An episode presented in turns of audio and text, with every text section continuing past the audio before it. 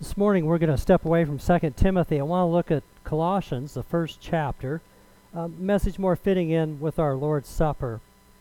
But in the first chapter of Colossians, one of the things Paul was dealing with in Colossae was false teachers.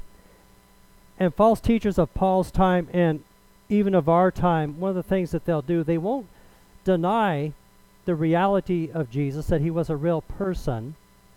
Uh, they won't deny that he was even an important person. But they will deny that he is God, God in the flesh. And Paul's going to deal with that as he writes this letter.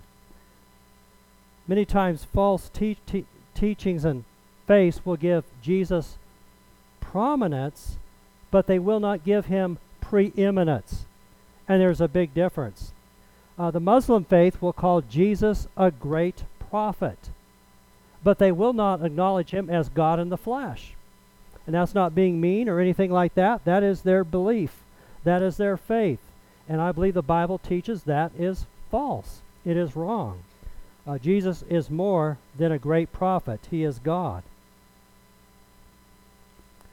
And there's many today that teach there are many ways to God. Jesus is just one.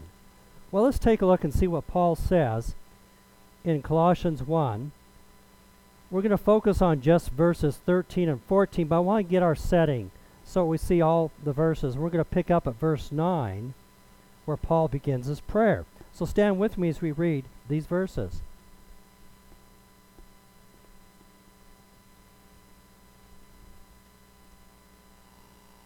And here Paul says, For this cause we also, since the day we heard it, do not cease to pray for you, to desire that ye might be filled with the knowledge of his will in all wisdom and spiritual understanding, that ye might walk worthy of the Lord unto all pleasing, being fruitful in every good work and increasing in the knowledge of God, strengthened with all might according to his glorious power, unto all patience and long suffering with joyfulness giving thanks unto the Father, which hath made us meet to be partakers of the inheritance of the saints in light, who hath delivered us from the power of darkness, and hath translated us into the kingdom of his dear Son, in whom we have redemption through his blood, even the forgiveness of sins, who is the image of the invisible God, the firstborn of every creature. For by him were all things created that are in heaven, that are in earth, visible and invisible, whether they be thrones or dominions or principalities or powers. All things were created by him and for him. And he is before all things, and by him all things consist. Well, we need verse 18 too. And he is the head of the body, the church who is the beginning, the firstborn from the dead, that in all things he might have the preeminence. Uh, there it is needed who our Lord is. Let us pray. Uh, Father, we are we marvel at our Savior that he is preeminent above all, that he has a name above all names, that at his name every knee is going to bow and every tongue confess Jesus is Lord. And Father, we come today confessing that fact that He is Lord, He is our Lord. And we thank you. For we ask it in Jesus' name. Amen. Please be seated.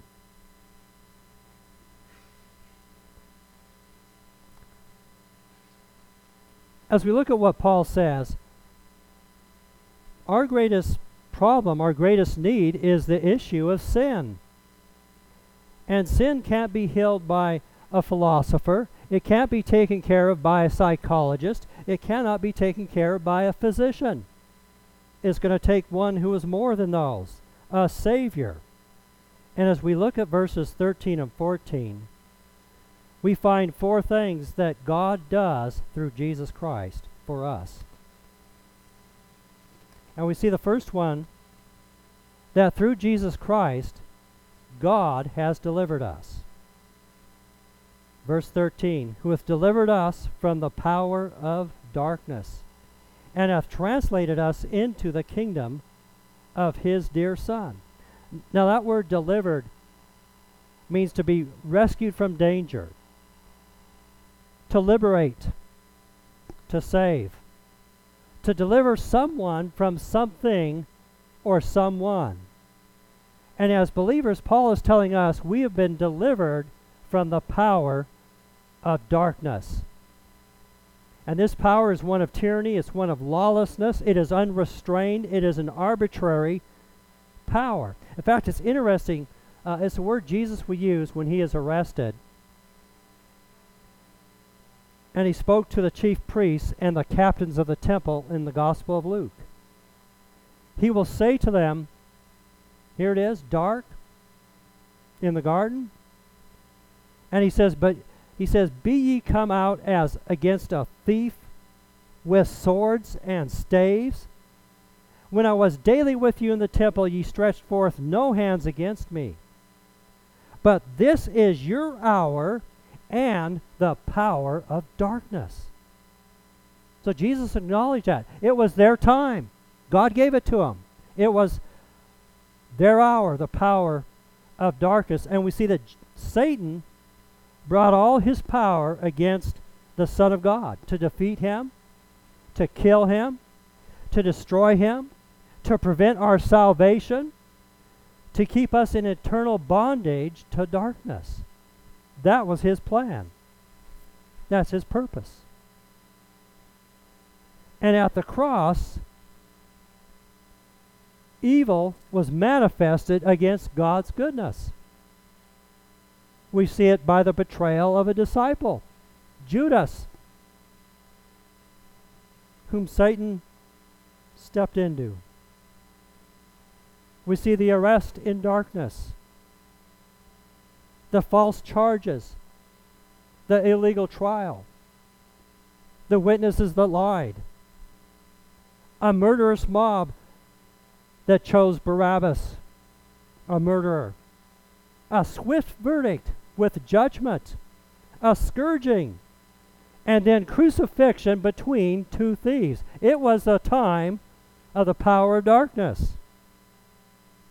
It had its moment, but it did not have the victory. That's important. God had the final word. I like what Jesus says, the Apostle John on the island of Patmos. He tells John, I am he that liveth, and behold, was dead and I am alive forevermore. Amen. And I have the keys of death and hell. So we need to recognize there is the power of darkness, and it can hold us. And Christ has delivered us from that. Back in Ephesians 6,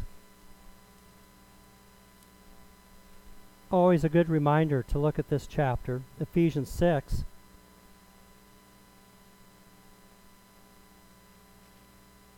You know, verse 10, Paul tells us to be strong in the Lord, in the power of his might. Put on the whole armor of God, that you may be able to stand against the wiles of the devil. For we wrestle not against flesh and blood, but against principalities against powers, against the rulers of the darkness of this world, against spiritual wickedness in high places. Wherefore, take unto you the whole armor of God, that ye may be able to withstand in the evil day, and having done all, to stand. So Jesus rescues us from the power of darkness, from the power of Satan. Many years ago, I remember watching a must have been a Discovery Channel TV show, some uh, African tribesmen that were out hunting. And, and, one of the things they did was they were saying a chant to appease the spirits as they went into the jungle. Now, we might laugh at that. But the truth is, there is unseen darkness. that's out there. And sometimes we're just too sophisticated, we think, to see it. But it's there. How do we explain the Holocaust of World War II? And what the Nazis did with six million Jews and millions others. That's darkness. How do we explain the darkness of ISIS and Boko Haram and all their ilk? How do we explain the darkness of some nut that takes up a gun and, and, and just goes and shoots people? How do we explain the darkness of Planned Parenthood that takes the lives of over 300,000 unborn children every year? And how do we explain the darkness of those that defend it and see it as good? Oh, yeah. This darkness is in modern day America. And it's deadly. And Paul says we are delivered from that. Well, Jesus shared with his disciples all power, all authority has been given to me. Go. The Apostle John says, Ye are of God little children, and have overcome them, because greater is he that is in you than he that is in the world. So don't forget who's in us Jesus Christ. And he is greater than anyone, anything in this world. Don't forget that.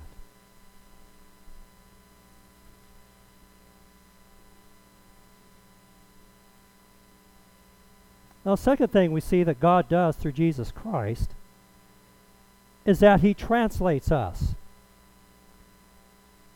Verse 13, who has delivered us from the power of darkness and hath translated us into the kingdom of his dear Son. Now, some translations use the word brought, but that's just too simple of a word. Translate is a much better word. It's a word that has a special use. In, in the ancient world, when one empire won a victory over another empire, it was the custom to take the population of that defeated people, that defeated nation, and to transfer them lock, stock, and barrel to the land that was the victor.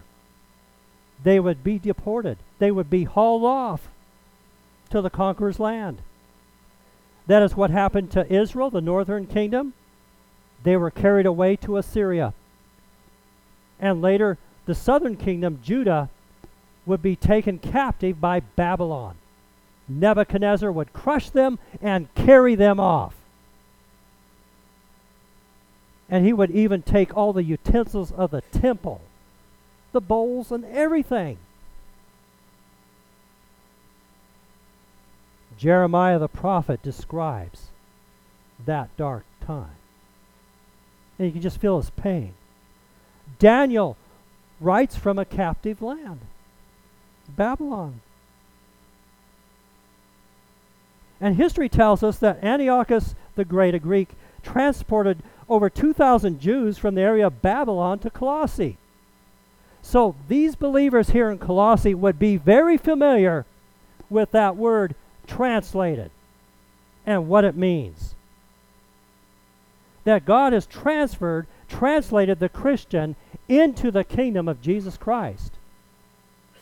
I mean, Jesus didn't deliver us from bondage just to let us wander aimlessly around in a barren land. He's moved us into his kingdom. Warren Wiersbe puts it earthly rulers transported defeated people. Jesus Christ transports the winners. I think the Exodus is a beautiful picture of this word and what God does. God translated his people out of the nation Egypt, a, a nation of darkness, and he placed them in the promised land. That's being translated, transferred. The cross has translated us into the kingdom of God. The thief on the cross with Jesus. Remember what he asked? Lord, remember thee when, when you comest into thy kingdom. And Jesus answered, Verily I say unto thee, today shalt thou be with me in paradise. And you know what? There is a coming translation of the church. We look back to 1 Corinthians chapter 15.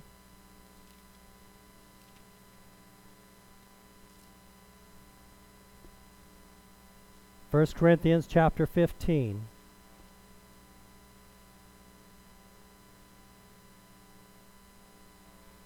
Verse 51.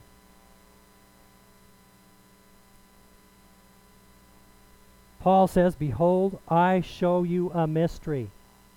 We shall not all sleep, but we shall all be changed. In a moment, in the twinkling of an eye, at the last trump, for the trumpet shall sound, and the dead shall be raised incorruptible, and we shall be changed. For this corruptible must put on incorruption, and this mortal must put on immortality. Someday that trumpet's going to sound. There's going to be a shout. And in an instant, we are going to be changed and translated and prepared to enter into Christ's presence. And that's what he's done on the cross. Have translated us into the kingdom of his dear Son. Now, today, if you want to leave the United States, and uh, you have to have a passport. You're going to get in trouble if you don't have one. They're going to stop you. But you got to have one if you want to go elsewhere in the world. You need a passport, and they check it. Well, Jesus Christ looks at us, and he sees the Holy Spirit in us. That's our passport to heaven. We're ready right now. God looks at us, sees the Holy Spirit, and says, That one's mine. Take him in. We're ready. We're translated.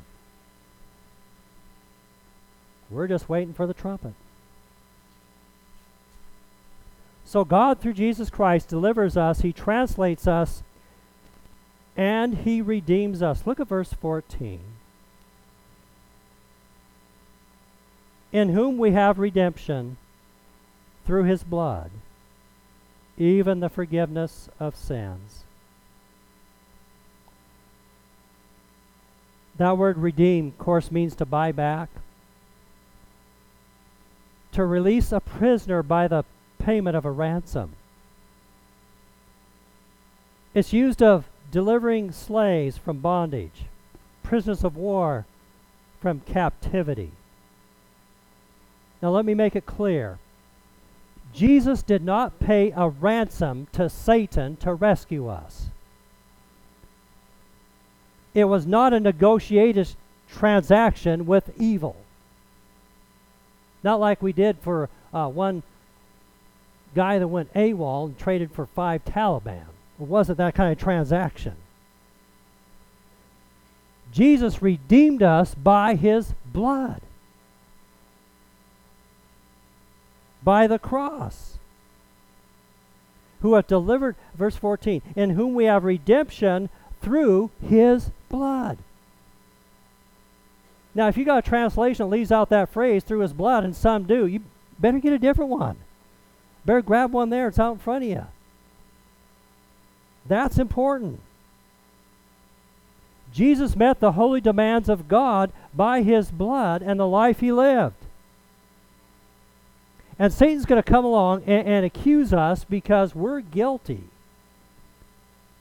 of breaking God's law. But Jesus has paid for us on Calvary with his blood. He bought us.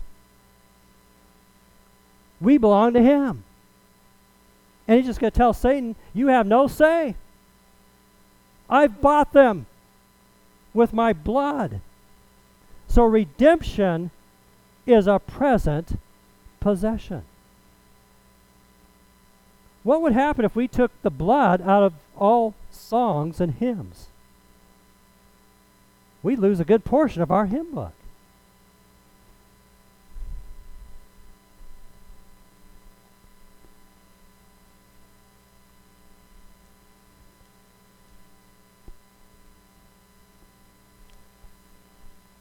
In Christ alone.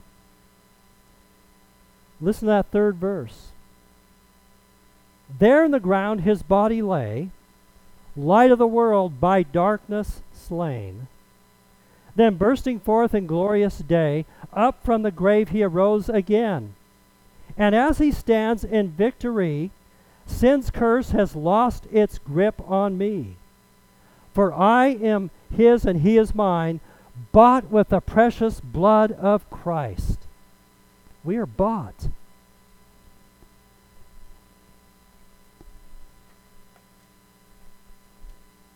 Don't make light of the blood of Christ. It is so important. To some, it is a stumbling block. I remember a professor at Eastern, uh, I think it's Dr. Folsom, and he a gifted teacher. But he had trouble with the blood of Christ and that aspect of Christianity. It is so important.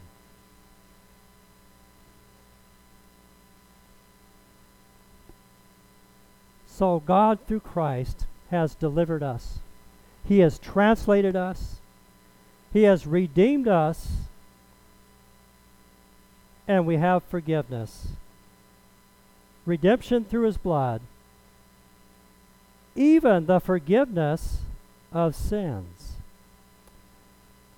You know, redemption and forgiveness go together. We see it here in this verse. Uh, we see it back, Paul ties them together in Ephesians, Ephesians 1. Practically the same thing. In verse 7, he'll say, In whom we have redemption through his blood the forgiveness of sins according to the riches of his grace. So he'll he'll put those together. So forgiveness means to send away, to cancel a debt. And Jesus has done that. He has forgiven us, He has canceled all our debt.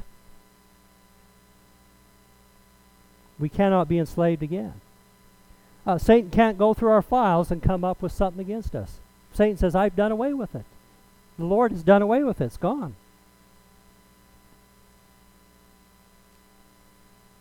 And the picture of this word of forgiveness is, is, is found in the Old Testament,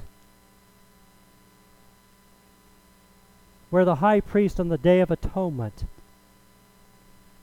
would go and make that sacrifice in the holy place, the Holy of Holies. And then part of that Day of Atonement is that he would come and they would have two goats. And they go through a procedure uh, where one goat would be chosen to be sacrificed, and the other goat would be chosen to be the scapegoat. And they take that scapegoat, and, and that high priest would come and, and he would place his hands on that goat.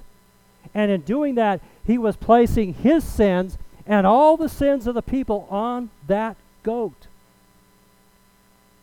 And then a young man would take that goat and run it out deep into the wilderness and let it go. And it would never be seen again. That was the scapegoat taking their sin. What a picture that is. Oh, forgiveness is so important. We see that with David in Psalm 51, where he talks about the forgiveness of God. in Psalm 103, he will talk about the forgiveness of God. Bless the Lord, all my soul, and all that is within me. Bless his holy name.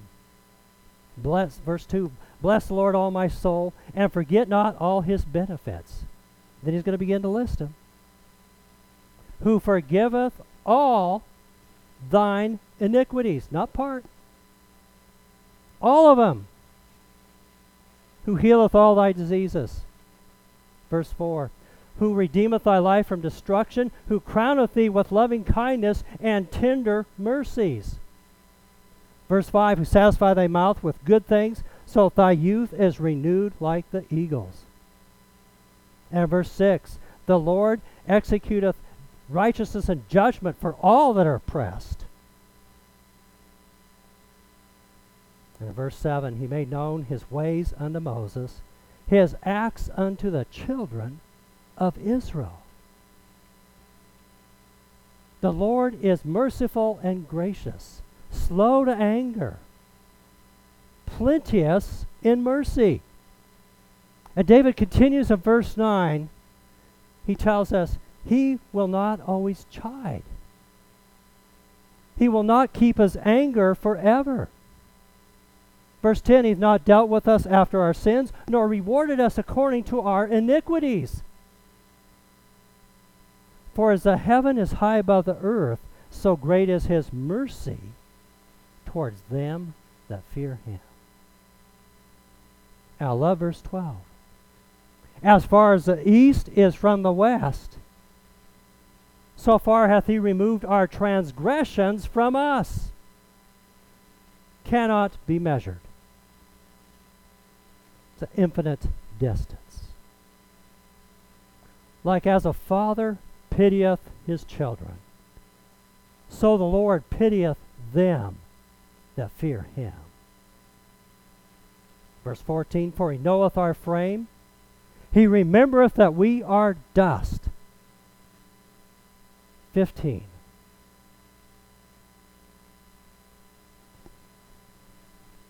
As for man, his days are as grass. As a flower of the field, he flourisheth. Verse 16, for the wind passeth over it, and it is gone, and the place thereof shall know it no more. And in verse 17, but the mercy of the Lord is from everlasting to everlasting upon them that fear him, and his righteousness unto children's children verse 18, to such as keep his covenant, and to those who remember his commandments to do them. And verse 19, the Lord hath placed his throne in the heavens, and his kingdom ruleth over all. Bless the Lord, ye his angels that excel in strength, that do his commandments, hearkening unto the voice of his word. Bless ye the Lord, all ye his host, ye ministers of his that do his pleasure. Bless the Lord, all his works and all places of his dominion. Bless the Lord, all my soul. Was forgiveness important to David? Oh, it meant everything. He was a man in need of it. And out of that need, he wrote magnificent psalms that can walk with us of God's goodness, mercy, forgiveness. We're going to sing Jesus Paid It All. Bob will bring you up.